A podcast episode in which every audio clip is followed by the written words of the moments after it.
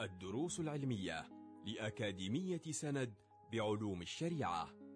المرحلة الأولى شرح ميسر لمجموعة من المتون المختصرة تفيد المتلقي في دنياه وآخرته.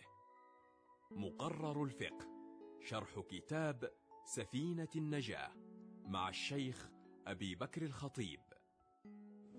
بسم الله الرحمن الرحيم. الحمد لله رب العالمين وبه نستعين على أمور الدنيا والدين وصلى الله وسلم وبارك على سيدنا محمد وعلى آله وأصحابه ومن تبعهم بإحسان إلى يوم الدين. أما بعد فيبدأ الشيخ في ذكر نواقض الوضوء فقال رحمه الله تعالى فصل نواقض الوضوء أربعة أشياء. نواقض الوضوء المقصود بها الأمور التي ينتهي الوضوء بوجود واحد منها. بمعنى أن الشخص كان متوضئا. فإذا حصل له واحد من هذه الأربعة الأشياء صار على غير وضوء. فنواقض الوضوء أربعة أشياء. الأول الخارج من أحد السبيلين من قبر أو دبر ريح أو غيره إلا المني. الخارج من أحد السبيلين.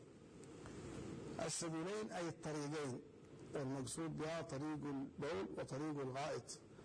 ولهذا قال من قبل أو دبر.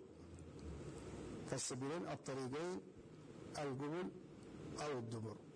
طريق البول وطريق الغائط. سواء كان هذا الخارج معتادا أو غير معتاد. من قبل أو دبر ريح أو غيره. سواء كان هذا الخارج ريح. سواء كان هذا الخارج بولا. سواء كان غائطا. سواء كان غير معتاد. كحجرا. كحجرة. أو دم أو أي شيء آخر. فإذا خرج شيء من أحد السبيلين القبل أو الدبر انتقض وضوء الشخص. إلا المني فقط. المني مني الشخص إذا خرج منه فإنه لا ينتقض وضوءه به ولكنه يجب عليه الغسل وهو أكبر من الوضوء. فالمني يوجب الغسل ولا يوجب الوضوء. فإذا الأول من الأمور التي تنقض الوضوء الخارج من أحد السبيلين القبل أو الدبر. سواء كان معتادا كبول أو غاية أو ريح أو كان غير معتادا كحجر أو دم أو نحو ذلك.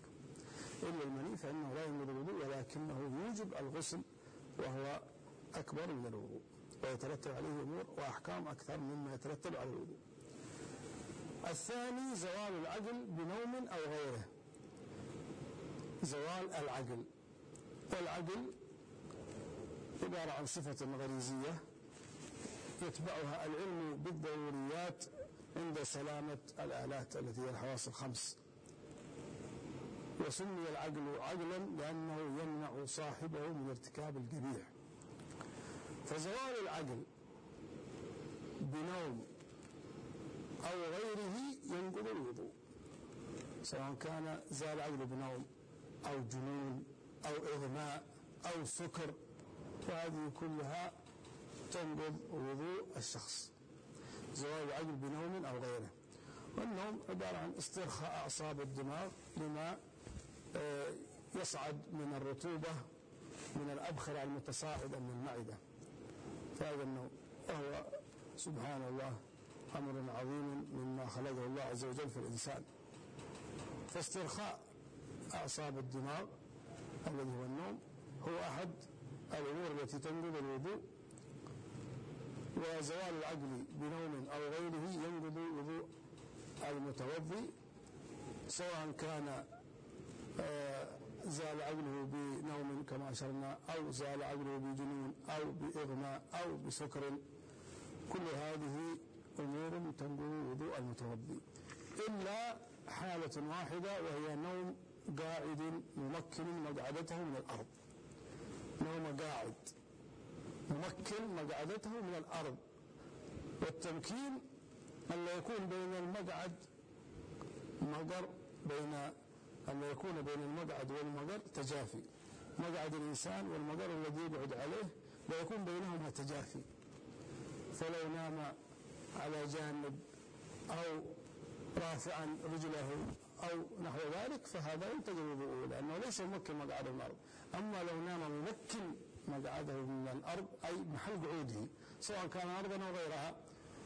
نائم ممكنا مقعده من محل قعوده فلا ينتقض وضوءه حتى وإن نام نوما عميقا فنوم القاعد مكن مقعدته من الأرض لا ينتقض وضوءه بذلك.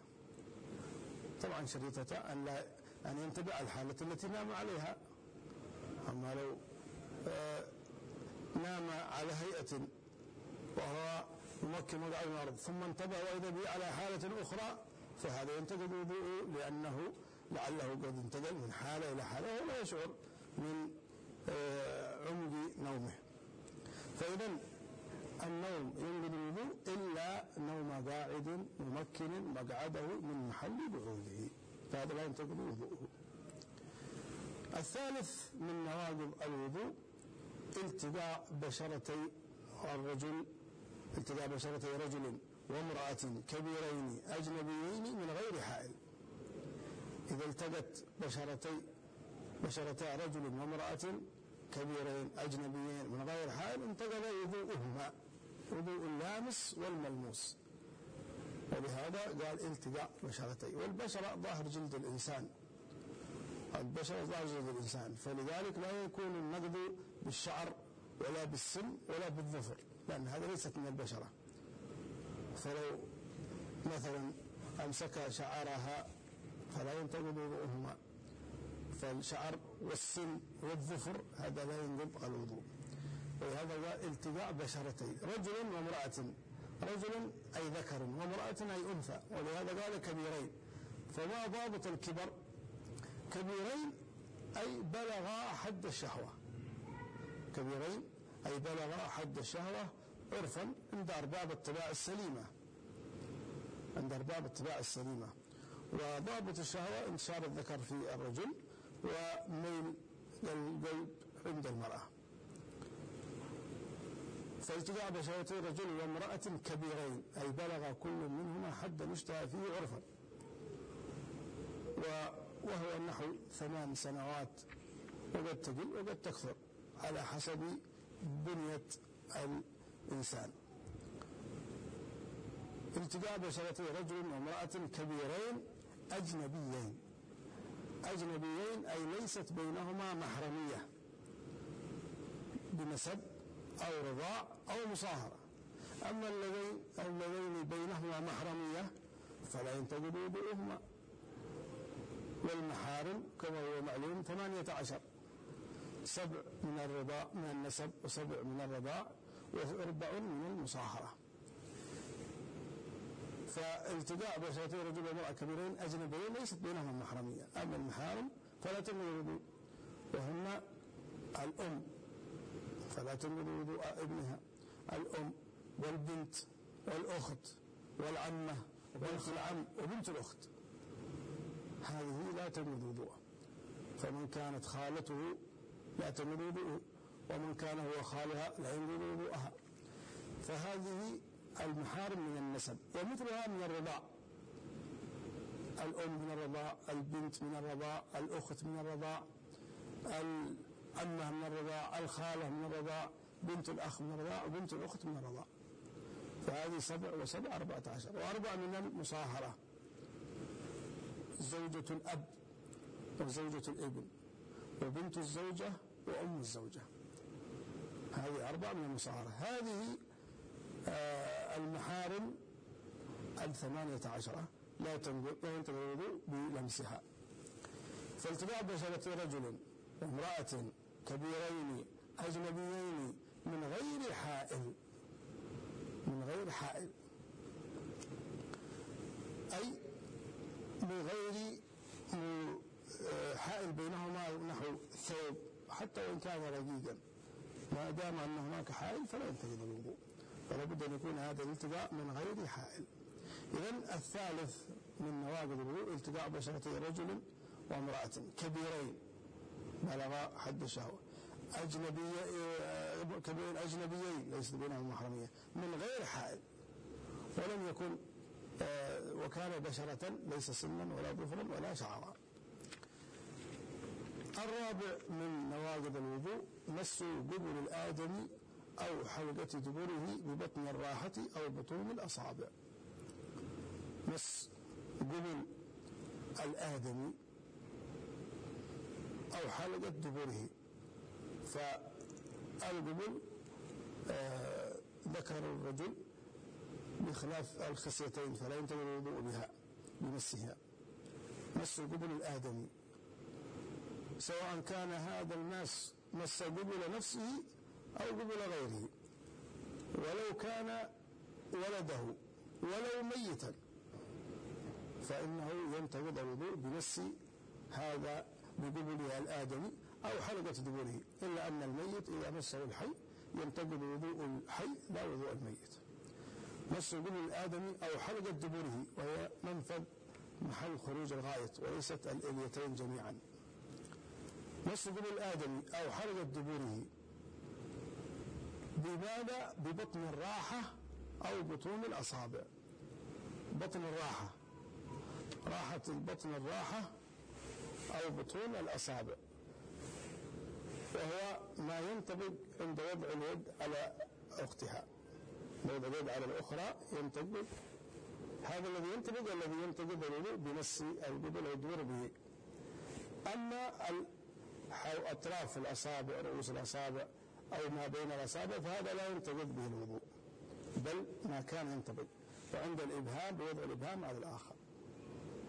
هذا الذي ينتقض الوضوء إذا مس به القبل أو الدبر.